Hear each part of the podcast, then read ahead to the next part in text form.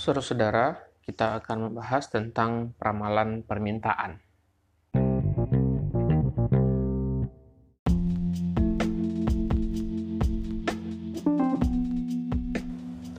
Saudara, peramalan permintaan adalah salah satu faktor yang paling penting dalam memulai bisnis kita. Kenapa? Karena dengan mengetahui berapa jumlah permintaan yang akan terjadi, kita bisa mengetahui atau memperkirakan, merencanakan alokasi sumber daya yang akan kita gunakan dalam kegiatan perusahaan kita, baik untuk kegiatan produksi, kegiatan sumber daya manusia, kegiatan pemasaran, dan berbagai macam kegiatan lainnya. Cuman masalahnya adalah bagaimana cara kita meramalkan permintaan yang akan terjadi sementara ia belum terjadi. Oleh karena itu, kita membutuhkan pendekatan-pendekatan sebagai metode untuk memahami eh, bagaimana kita meramalkan permintaan itu. Di sini saya akan menyebutkan dua kasus atau dua model masalah yang mungkin terjadi.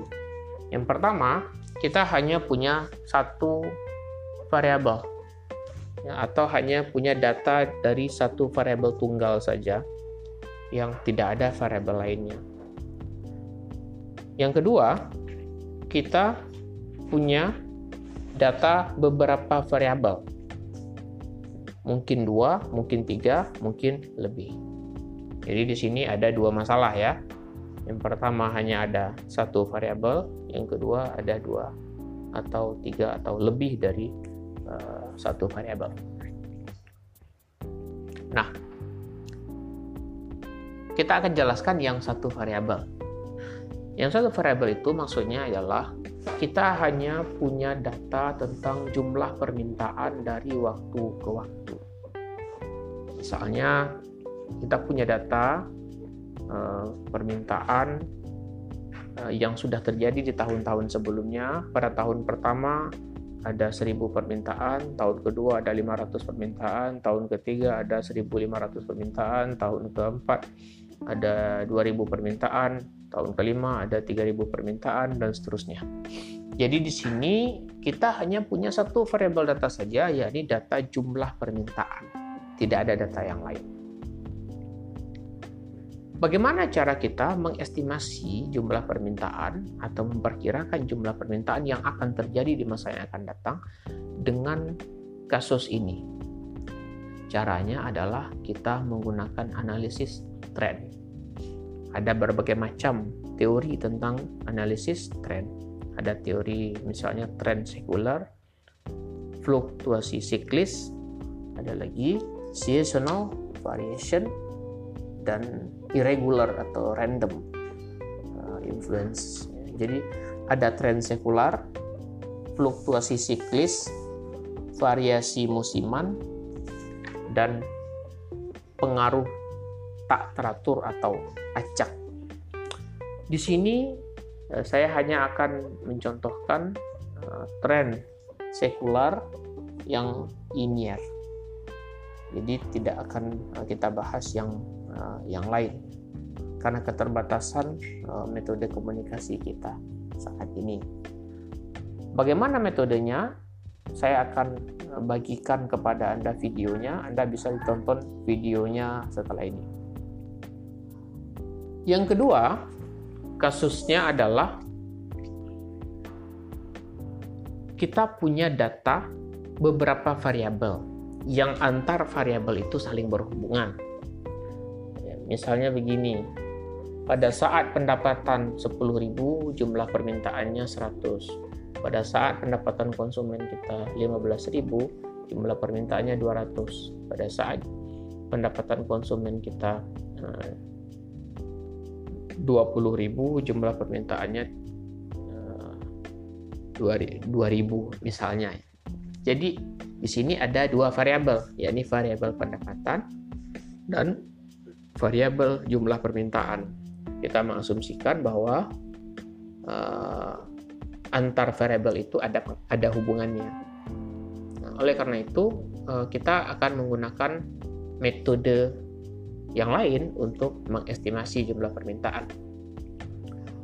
Metodenya adalah yang pertama kita membuktikan dulu apakah antar variabel itu ada hubungan atau tidak. Di sini kita akan menggunakan metode yang kita sebut dengan korelasi. Ya, metode statistik. Anda sudah belajar ya, metode statistik korelasi. Korelasi itu berfungsi untuk membuktikan apakah terdapat hubungan antara satu variabel dengan variabel lainnya. Di sini kita akan membuktikan apakah variabel jumlah pendapatan masyarakat atau jumlah pendapatan individu mempengaruhi jumlah permintaan kepada produk kita. Dalam koefisien korelasi, kita akan mengetahui apakah hubungan itu ada atau tidak, kemudian lemah atau kuat. Yang kedua, setelah kita mengetahui berapa uh, koefisien korelasi dan membuktikan bahwa memang terjadi korelasi, kita bisa melanjutkan kepada analisis pengaruh atau kita sebut dengan analisis regresi. Di mana di sini kita melihat pengaruh jumlah pendapatan terhadap jumlah permintaan. Pada koefisien regresi nanti kita bisa menghitung bila pendapatan sekian, maka berapakah jumlah permintaan yang akan terjadi. Bila per, pendapatan berkurang atau bertambah, kita akan lihat juga apakah ada pengaruhnya kepada jumlah permintaan. Jadi eh, gampang ya, ada analisis pengaruh. Yang ketiga, kasusnya bila datanya itu lebih lengkap lagi, variabelnya bukan hanya dua. Misalnya ada variabel pendapatan, ada variabel jumlah konsumen, ada variabel harga barang lain, dan ada variabel permintaan.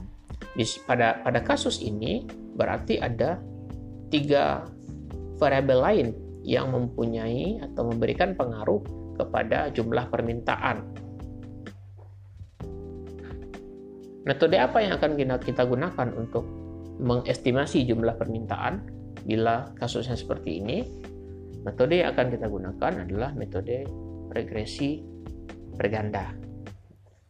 Jadi, pada metode regresi berganda itu, kita akan melihat bagaimana faktor-faktor ini saling mempengaruhi uh, maaf, bagaimana faktor-faktor ini, faktor-faktor harga, faktor pendapatan, faktor harga barang lain berpengaruh kepada jumlah permintaan.